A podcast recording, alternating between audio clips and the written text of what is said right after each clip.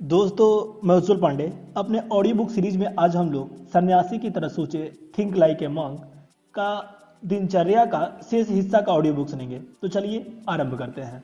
दिन का हर पल। हमने इस बारे में बात की है कि हम किसी साधारण जाने पहचाने पल की कद्र करने के नए तरीके कैसे खोज सकते हैं। इस परिस्थिति को दूसरे स्तर तक ले जाने के लिए हम इन पलों के साथ पिरोने की कोशिश करते हैं ताकि हम निश्चित मार्गों या बर्तन धोने के प्रसंगों को चुनकर खास न बना लें। हम हर पल की अपनी जागरूकता को हर पल ऊपर उठा रहे हैं।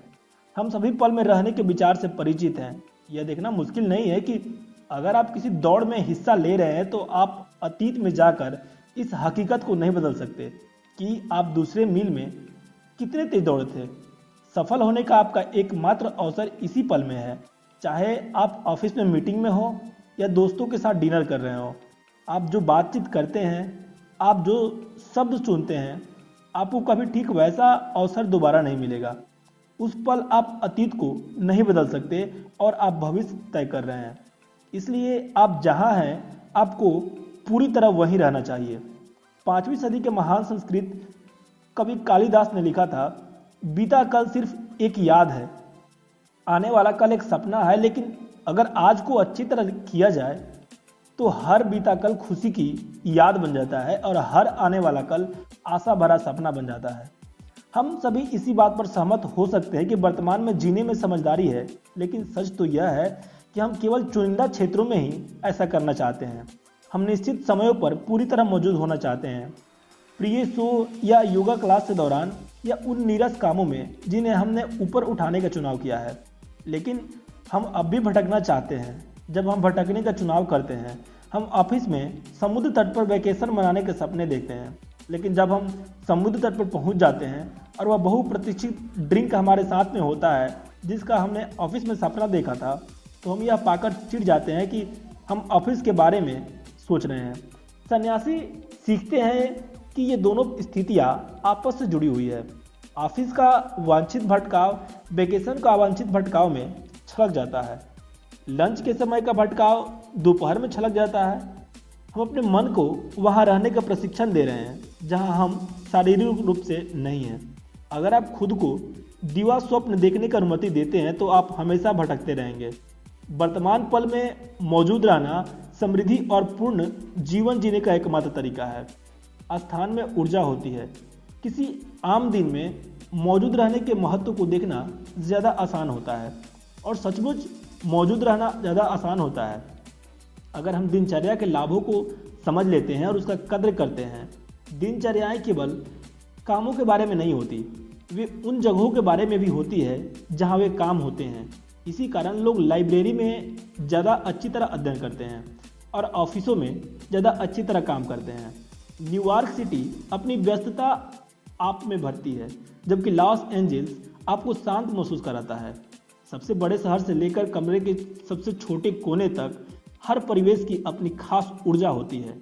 हर स्थान एक अलग एहसास देता है और आपका धर्म खास माहौल में फलता, फूलता या मुरझाता है।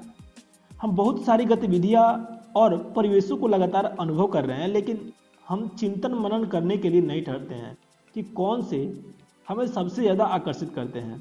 आपको व्यस्त परिवेशों में आनंद मिलता है या एकांत में? आप आरामदेह कोनों को सुरक्षा को पसंद करते हैं या विशाल लाइब्रेरी को? आप प्रेरक चित्रों और संगीत से घिरे रहना ज़्यादा पसंद करते हैं या फिर साफ़ सुथरी सादगी से आपको एकाग्रचित होने में मदद मिलती है? आप काम करने से पहले दूसरे से अपने विचारों पर राय मांगना पसंद करते हैं या फिर काम करने के बाद फीडबैक लेना पसंद करते हैं? आप जानी पहचानी चीज़ों को पसंद करते हैं या दृश्य बदलने को? इस स्व जागरूकता से आपके धर्म में मदद मिलती है। इसका मतलब है कि जब आप नौकरी के इंटरव्यू में जाते हैं तो आपको इस बात का बेहतर एहसास होता है कि आप यह नौकरी कैसे करेंगे और क्या यह आपके लिए अच्छी रहेगी। इसका मतलब है कि जब आप किसी डेट की योजना बनाते हैं तो आप एक ऐसी जगह चुन सकते हैं जहाँ आप सबसे ज़्यादा आरामदेह रहेंगे। जब आप अपनी योग्यताओं के भीतर अलग अलग करियरों की कल्पना करते हैं तो आप जानते हैं कि कौन से करियर आपके संवेदनाओं के हिसाब से सबसे ज़्यादा उपयुक्त है। इसे अजमाएँ। परिवेश की जागरूकता। आप इस सप्ताह जहाँ भी समय बिताएँ, हर परिवेश में खुद से नीचे दिए प्रश्न पूछें। यदि संभव हो तो अनुभव के ठीक बाद उन्हें पूछे, फिर सप्ताह के अंत में दोबारा यही काम करें। उस जगह का मुख्य विशेषता क्या थी? शांत या शोरगुल? बड़ी या छोटी? जीवंत या सादगी? सक्रिय जगह या केंद्र या दूर? दूसरे लोगों के करीब या अलग थलग। मैंने इस जगह पर कैसा महसूस किया? उत्पादक, तनाव रहित, भटकाव। मैं जो गतिविधि कर रहा था, क्या वह उस जगह से अच्छी तरह मेल खाती थी, जहाँ मैं इसे कर रहा था? मैं जो करने का इरादा रखता था, क्या उसके लिए मैं सर्वश्रेष्ठ मानसिकता में था? अगर नहीं तो क्या कोई दूसरी जगह है, जहाँ मैं अपने तय लक्ष्य को हासिल करने में ज़्यादा आरामदेह रहूँगा? अपने व्यक्तिगत स्थान एक अकेले, अस्पष्ट उद्देश्य के प्रति जितने ज़्यादा समर्पित होते हैं, उनसे आपको उतना ही ज़्यादा फ़ायदा होगा। इससे आपको न सिर्फ़ अपने धर्म के अनुसरण करने में मदद मिलेगी, बल्कि आपकी मनोदशा और उत्पादकता भी बेहतर हो जाएगी। जैसे वह कमरा, जिसमें हम सन्यासी सोते थे, उसे किसी दूसरी चीज़ के लिए नहीं, बल्कि सिर्फ़ सोने के लिए बनाया गया था। इसी तरह आश्रम की हर जगह केवल एक ही गतिविधि के लिए बनी थी। हम जहाँ सोते थे, वहाँ पढ़ते नहीं थे या ध्यान नहीं करते थे। हम जहाँ भोजन करते थे, वहाँ काम नहीं करते थे। आश्रम के बाहर के संसार में अपने बेडरूम में नेटफ्लिक्स देखना और या भोजन करने से उस जगह की ऊर्जा दुविधाग्रस्त हो जाती है। अगर आप इन गतिविधि की ऊर्जाओं को अपने बेडरूम में ले आते हैं तो वहाँ सोना ज़्यादा मुश्किल हो जाता है। छोटे से छोटे अपार्टमेंट में भी हम अपनी अलग अलग गतिविधियों के लिए अलग अलग जगह तय कर सकते हैं। हर घर में खाने की एक जगह होनी चाहिए। सोने की एक जगह, एक पवित्र जगह जो शांत महसूस करने में आपकी मदद करती है और एक ऐसी जगह जो क्रोध में तसल्ली देने का काम करती है। ऐसी जगह बनाएँ जो आपके इरादे से मेल खाने वाली ऊर्जा आपको दे। बेडरूम में कम भटकाव होने चाहिए। शांत रंग, धीमी रोशनी, आदर्श स्थिति में इससे आपके काम की जगह शामिल नहीं होना चाहिए। काम करने के लिए काम की जगह पर अच्छी रोशनी होनी चाहिए, यह साफ़ सुथरी होनी चाहिए और वहाँ प्रेरित करने वाली कलाकृतियाँ भी हो सकती है। जब आप यह पहचान लें कि आप कहाँ खुश होते हैं तो उन अवसरों को विस्तार करने पर ध्यान केंद्रित करें। अगर आप फुर्सत के समय में नाइट क्लब की ऊर्जा के प्रति आकर्षित होते हैं तो क्या आप किसी ऐसे करियर में बेहतर होंगे, जो उतना ही ऊर्जावान हो? अगर आप रॉक म्यूजिशियन हो, लेकिन शांति में खुश होते हो तो शायद आपको कार्यक्रम देने के बजाय संगीत की रचना करनी चाहिए।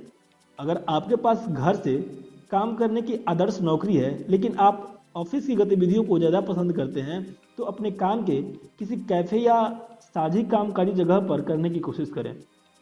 मुद्दे की बात इस बारे में जागरूक बनना है कि आप कहाँ खुश होते हैं और आप कहाँ अपने सर्वश्रेष्ठ स्वरूप में होते हैं। और फिर आपको यह सोचना है कि उस जगह पर सबसे ज़्यादा समय कैसे बिताया जा सकता है। ज़ाहिर है, हम सभी को अप्रिय गतिविधि ऐसे परिवेश में करनी पड़ती है। जो आदर्श नहीं है खासतौर पर नौकरी। और हम सभी ने इन गतिविधियों से उत्पन्न होने वाली नकारात्मक ऊर्जाओं का अनुभव किया है। बढ़ी हुई जागरूकता के साथ हम ये समझ जाते हैं कि किस चीज़ की वजह से हम अधीर, तनावग्रस्त या पूरी तरह पस्त है। हम मार्गदर्शक सिद्धांत तय करते हैं कि सही परिवेश में सही ऊर्जा के साथ अपने धर्म में जीना कैसे दिखेगा। यह दीर्घकालीन लक्ष्य होना चाहिए। आपके जीवन को ध्वनि योजना बनाएँ। आपका स्थान और आपकी इंद्रियाँ एक दूसरे से संवाद करती है। यह सबसे स्पष्ट तब होता है जब हम उन ध्वनियों के बारे में सोचते हैं जिनका हम हर दिन सामना करते हैं। सन्यासी जीवन में जो ध्वनियाँ हम सुनते हैं, वे सीधे उससे संबंध रखती है जो हम कर रहे हैं। हम पक्षियों और हवाओं की आवाज़ के साथ जागते हैं। जब हम ध्यान में जाते हैं तो हम मित्रों की ध्वनियाँ सुनते हैं। कोई कष्टकारी शोर नहीं होता, लेकिन आधुनिक संसार में ज़्यादा तेज ध्वनियाँ होती है। हवाई जहाज़ सिर के ऊपर शोर मचाते हैं, कुत्ते भोगते हैं, ड्रिल मशीनें चीखती है। हम दिन भर अनियंत्रित शोर में जीते हैं। हम सोचते हैं कि हम दैनिक जीवन के हॉर्न और शोरगुल के नज़रअंदाज कर रहे हैं, लेकिन इस सबसे हमारा संज्ञानात्मक बोझ बढ़ जाता है। मस्तिष्क ध्वनिया की प्रोसेसिंग तब भी करता है, जब हम उन्हें चेतन रूप से नहीं सुनते।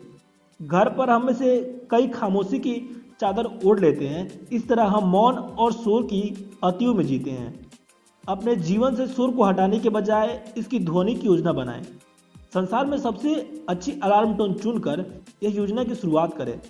ऐसे गीत से दिन शुरू करें, जिसे सुनकर आपको खुशी मिलती है। ऑफ़िस जाते समय किसी प्रिय ऑडियो बुक प्रिय पॉडकास्ट या अपने गो टू प्लेलिस्ट को सुने। ऐसी ध्वनियाँ सुने, जिनसे आप ज़्यादा खुश और ज़्यादा स्वस्थ महसूस करें। आश्रम की चुनिंदा ध्वनि योजना का अनुसरण करना बेहतर है। समय की स्मृति होती है। जब हम निश्चित उद्देश्य के लिए निश्चित जगह तय करते हैं तो हमें सही किस्म की ऊर्जा और ध्यान पाने में ज़्यादा आसानी होती है। यही समय के मामले में भी सच है। हर दिन निश्चित समय पर कोई चीज़ करने से हमें उसे करना याद रहता है। हम उसके प्रति समर्पित होते हैं और हम उसे ज़्यादा योग्यता तथा आसानी के साथ करते हैं। यदि हर, यदि आपको हर सुबह निश्चित समय पर जिम जाने की आदत है तो कभी इस दिनचर्या को बदलकर शाम को जिम जाने की कोशिश करें। आपको समझ में आ जाएगा कि यह कितनी बड़ी चुनौती होती है। जब हम हर दिन कोई चीज़ करते हैं तो यह निश्चित समय हमें उसे करने की याद दिलाता है। इससे हमारी आदत पड़ती है। जब आप अपनी दिनचर्या में किसी नई आदत को शामिल करना चाहते हैं तो इसे करने के लिए खाली समय का इंतज़ार न करें। इसके लिए हर दिन एक निश्चित समय तय कर दें। इससे भी बेहतर है कि नई आदत को किसी ऐसी चीज़ से जोड़ दें, जिसकी पहले से ही आपकी आदत हो। मेरे एक मित्र अपनी दिनचर्या में योग को शामिल करना चाहती थी, इसलिए उसने अपने बिस्तर के ठीक पास एक मैट बिछा ली। वह बिस्तर से लुढ़कती थी और योगाभ्यास करने लगती थी। आदतें डालना बहानों से बचने का एक अच्छा तरीका है। स्थान की ऊर्जा होती है, समय की स्मृति होती है।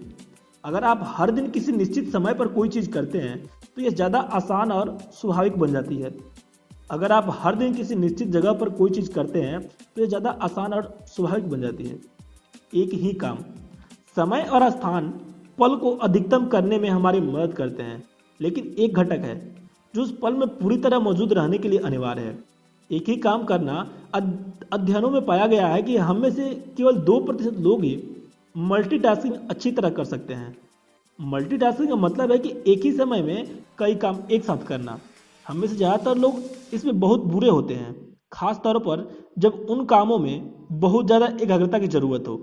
जब हम सोचते हैं कि हम मल्टीटास्किंग कर रहे हैं तो आमतौर पर होता यह है कि हम कई अलग अलग चीज़ों पर ध्यान को तेज़ी से बदलते रहते हैं। इस तरह ध्यान बटने से दरअसल हमारी एकाग्र होने की योग्यता खत्म हो जाती है। इसलिए एक चीज़ को एक समय में भटकाव के बिना करना ज़्यादा मुश्किल हो जाता है। स्टैनफोर्ड यूनिवर्सिटी के शोधकर्ताओं ने कुछ विद्यार्थियों के दो समूह में बांट दिया। एक समूह के विद्यार्थी बार बार विभिन्न मीडिया पर जाते थे, ईमेल चेक करना, सोशल मीडिया, हेडलाइन, न्यूज़ आदि, और दूसरे समूह के विद्यार्थी ऐसा नहीं करते थे।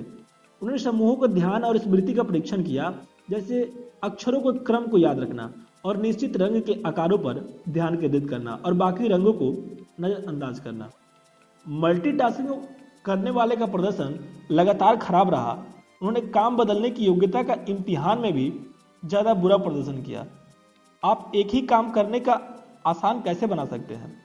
मेरे पास इसके लिए नो टेक जोन और समय होते हैं। मेरी पत्नी और मैं बेडरूम में या डाइनिंग टेबल पर टेक्नोलॉजी का इस्तेमाल नहीं करते। इसी तरह हम शाम को आठ बजे से सुबह नौ बजे के बीच भी टेक्नोलॉजी का इस्तेमाल नहीं करते हैं। इस आदत को मज़बूत बनाने के लिए मैं साधारण कामों को भी अकेले और पूरी एकाग्रता से करने का अभ्यास करता हूँ। पहले मैं बिना सोच विचार के ब्रश करता था। मेरे दांत पर्याप्त सफ़ेद थे, वे बेहतरीन दिखते थे, लेकिन मेरे डेंटिस्ट ने मुझे बताया कि मैंने अपने मसूड़ों को नुकसान कर दिया था। अब मैं हर दिन दांत की सफ़ाई में चार सेकेंड लगाता हूँ। मैं आपके दिमाग में एक, दो, तीन, चार गिनता हूँ, जिसे मुझे करने के लिए एक काम मिल जाता है। मैं अब भी ब्रश करने में उतना ही समय लगा रहा हूँ, लेकिन अब मैं इससे ज़्यादा प्रभावी ढंग से कर रहा हूँ। अगर मैं ब्रश करते या नहाते समय कारोबार के बारे में सोचता हूँ तो यह पोषक और ऊर्जादायक महसूस नहीं होता, और मैं अपने मसूड़ों को ठीक से परवाह नहीं कर पाता। जब आप ब्रश कर रहे हैं तो केवल ब्रश करें। जब आप नहा रहे हैं तो सिर्फ़ नहाएँ। हमें हर काम पर हर समय लेजर बीम की तरह एकाग्र या केंद्रित होने की ज़रूरत नहीं है। बाथरूम धोते समय संगीत सुनना या साथ साथ खाना खाते समय आपके पार्टनर से बात करना ठीक है। जिस तरह कुछ वाद्य यंत्र मिलकर बेहतरीन ध्वनि निकालते हैं, उसी तरह कुछ आदतें भी एक दूसरे के पूरक होते हैं, लेकिन जहाँ तक संभव हो एक ही काम करने से आपके मस्तिष्क को एक समय में एक चीज़ पर ध्यान केंद्रित कर आदत पड़ जाती है। आपको निश्चित दिनचर्या चुननी चाहिए, जहाँ आप हमेशा एक ही काम कर रहे हो। जैसे कुत्तों को घुमाना, अपने फ़ोन का इस्तेमाल करना एक समय में एक ऐप नहाना, कपड़ों को तह करना ताकि आप योग्यता हासिल कर लें। पूरे रास्ता जाना। जब आप किसी चीज़ को करते समय उसमें डूब जाते हैं तो दिनचर्या ज़्यादा आसान बन जाती है। अगर आप अपने जीवन में कोई नई योग्यता लाना चाहते हैं तो मेरा सुझाव है कि आप इसे कुछ समय तक पूरी एकाग्रता के साथ शुरू करें। अगर मैं हर दिन एक घंटे पिंग पोंग खेलता हूँ तो निश्चित रूप से मैं इससे बेहतर बन जाऊँगा। अगर आप दैनिक ध्यान करना चाहते हैं तो वीकेंड मेडिटेशन रिट्रीट से आपको एक मज़बूत नींव मिलेगी, जिस पर आप आगे निर्माण कर सकते हैं। इस पूरी पुस्तक में मैं कई परिवर्तनों को सुझाव देता हूँ, जब आप अपने जीवन में कर सकते हैं। लेकिन अगर आप एक ही समय में हर चीज़ बदलने की कोशिश करते हैं तो ये सभी छोटी समान प्राथमिकताएँ बन जाएगी। परिवर्तन छोटे कदमों और बड़े प्राथमिकताओं से शुरू होती है। बदलने के लिए एक चीज़ चुने। इसे अपनी नंबर वन प्राथमिकता बनाएँ और उसमें सफल होने के बाद ही अगली चीज़ की ओर आगे बढ़ें। सन्यासी हर चीज़ में डूबने की कोशिश करते हैं। हमारे लंच खामोशी में होता है। हमारा ध्यान लंबा होता था। हम कोई चीज़ केवल पाँच मिनट में नहीं करते थे, नहाने को छोड़कर। हम डूब कर नहीं नहाते थे। हमारे पास समय की विलासिता थी और हम घंटों तक कोई काम अकेले करते थे। डूबने का यह स्तर आधुनिक संसार में संभव नहीं है, लेकिन आपका निवेश जितना ज़्यादा होता है, आपको लाभ भी उतना ही ज़्यादा होता है। अगर कोई चीज़ महत्वपूर्ण है तो यह इस लायक है कि इसको ज़्यादा गहराई से अनुभव किया जाए। और याद रखें, हर चीज़ महत्वपूर्ण होती है। हम सभी टाल मटोल करते हैं और हम सभी का ध्यान भटकता है। यह बात सन्यासियों के मामले में भी सच है, लेकिन अगर आप खुद को ज़्यादा समय देते हैं तो भटकने के बाद आप दोबारा एकाग्र हो सकते हैं। आपकी सुबह की दिनचर्या में अगर समय सीमित रहता है तो इसका मतलब यह है कि एक फ़ोन आने या काफ़ी छलकने की वजह से आपका ऑफ़िस पहुँचने में देर हो सकती है। अगर आप किसी नई योग्यता को सीखने, किसी अवधारणा को समझने या आइकिया फर्नीचर के असेंबल करने में कुंठित हो रहे हैं तो आपका सहज बोध कहेगा कि इसे छोड़ दें। लेकिन अगर आप इसे पूरी तरह अंदर चले जाते हैं तो आप इतना हासिल कर लेंगे जितना आपको संभव नहीं लगा था। हेम्स ड्रेसर भी जो असेंबल करने में आइकिया का सबसे मुश्किल फर्नीचर है। जैसा पता चलता है, गहरी एकाग्रता के दौर आपके मस्तिष्क के लिए भी अच्छे होते हैं। जब हम कामों को लगातार बदलते रहते हैं, उन मल्टी की तरह जिन्होंने स्टैनफोर्ड के अध्ययन में कमज़ोर स्मृति और एकाग्रता का प्रदर्शन किया तो इसमें एकाग्रता के हमारी योग्यता कमज़ोर हो जाती है। हम डोपामीन पुरस्कार चैनल के अति उत्तेजित कर देते हैं। यह लत का मार्ग भी है। इसलिए हम सुख का वही आसास पाने के लिए इसे ज़्यादा से ज़्यादा उत्तेजित करने पर मजबूर हो जाते हैं, जिससे भटकाव और भी बढ़ जाता है। लेकिन अंततः विडंबना यह है कि डोपामिन का अच्छा आसार हमें जला देता है। बहुत ज़्यादा डोपामिन हमारे शरीर को संतुष्टि का रासायनिक सेरोटोनिन बनाने के और उसके प्रोसेसिंग करने से रोकता है। अगर आप कभी कॉल्स पर कूदने में मीटिंग में लगातार जाने में या पुस्तक अमेजन से ऑर्डर करने में और स्नैपचैट पर आने जाने में आपका दिन बिताया है तो आप जानते हैं कि शाम तक आपको कितनी थकान महसूस होती है। या डोपामिन हैंगओवर है, जब हम खुद को डूबने वाले अनुभवों की अनुमति देते हैं, ध्यान के ज़रिए काम की एकाग्र अवधि द्वारा चित्रकला क्रॉसवर्ड पजल बग से खरपतवार उखाड़ने और मनन के एकाग्र काम के अन्य रूपों से ज़रिए तो न सिर्फ़ हम ज़्यादा काम कर पाते हैं, बल्कि हम बेहतर भी महसूस करते हैं। बहुत सारी पत्रिकाओं के लेख और फोने आपको दिन में पाँच मिनट तक ध्यान करने के लिए प्रोत्साहित करते हैं। मैं इसके खिलाफ नहीं हूँ, लेकिन अगर इससे आपको कोई फ़ायदा नहीं होता तो मुझे हैरानी भी हो, नहीं होगी। हमारी संस्कृति में किसी दैनिक अभ्यास में पाँच से दस मिनट का समय लगाना आम बात है, लेकिन सच तो यह है कि आप पाँच मिनट में बहुत कम हासिल कर पाते हैं। मेरे एक से ज़्यादा दोस्त हैं, जिन्होंने मुझे शिकायत की है, जय, मैं सात महीनों से हर दिन पाँच मिनट तक ध्यान कर रहा हूँ, लेकिन इससे फ़ायदा नहीं हो रहा है। कल्पना करें कि आपको कोई यह बताए कि आप एक महीने तक हर दिन पाँच मिनट किसी ऐसे व्यक्ति के साथ गुजार सकते हैं, जिसके प्रति आप आकर्षित थे। महीने भर बाद भी आप उसे अच्छी तरह नहीं जान पाएँगे। आप निश्चित रूप से प्रेम में नहीं रहे होंगे। यह भी एक कारण है कि जब हम प्रेम में होते हैं तो हमें प्रेमिका से सारी रात बात करने का मन होता है। शायद हम इसे दूसरी तरह से भी देख सकते हैं। हम किसी से प्रेम इसलिए करने लगे क्योंकि हमने उससे सारी रात बात की। महासागर में खजाने छिपे हुए हैं, लेकिन अगर आप सतह पर तैरते हैं तो आप उन्हें नहीं देख पाएँगे। अगर आप इस विचार से ध्यान का अभ्यास शुरू करते हैं, आपका मस्तिष्क तुरंत साफ़ हो जाएगा तो आपको जल्दी ही इस बात का पता चल जाएगा कि डूबने में समय और अभ्यास की ज़रूरत होती है। जब मैंने ध्यान करना शुरू किया तो शरीर के स्थिर करने में पंद्रह मिनट लग जाते थे और मानसिक चटर पटर को बंद करने में पंद्रह मिनट और लग जाते थे। मैं तेरह साल से हर दिन एक से दो घंटे तक ध्यान का अभ्यास कर रहा हूँ। लेकिन अब भी अपने दिमाग को स्विच बंद करने में मुझे लगभग दस मिनट का समय लगता है। मैं यह नहीं कह रहा हूँ कि लाभ पाने के लिए आपको तेरह साल तक हर दिन दो घंटे का ध्यान करने की ज़रूरत है। यह मुद्दे की बात नहीं है। मुझे विश्वास है कि कोई भी प्रक्रिया काम कर सकती है बसरते आप इसे डूब कर करें।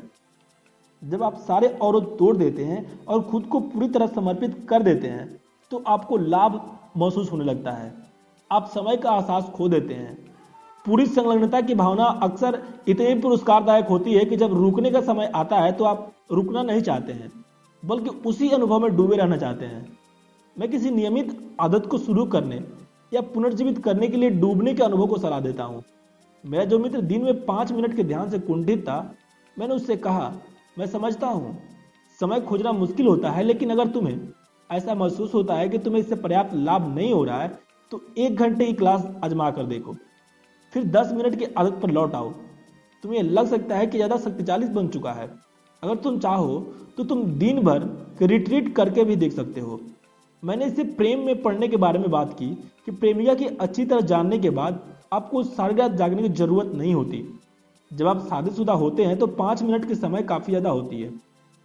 मैंने उससे कहा कि ध्यान को अपने प्रेमिका समझे और इसे समझने में समय लगाएँ। दिनचर्याएँ तर्क के विपरीत होती है। बोरिंग और दोहराव भरी होने के बजाय एक ही जगह पर एक ही समय में एक ही काम करने से सृजनात्मकता के लिए जगह बनती है।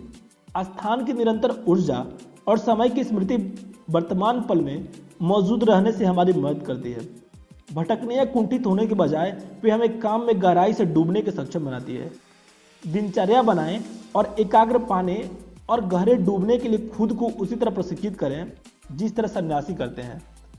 एक बार जब हम अपनी बाहरी भटकाओं को शांत कर देते हैं तो हम सबसे सूक्ष्म और सबसे शक्तिशाली भटकाओं को भी हटा सकते हैं।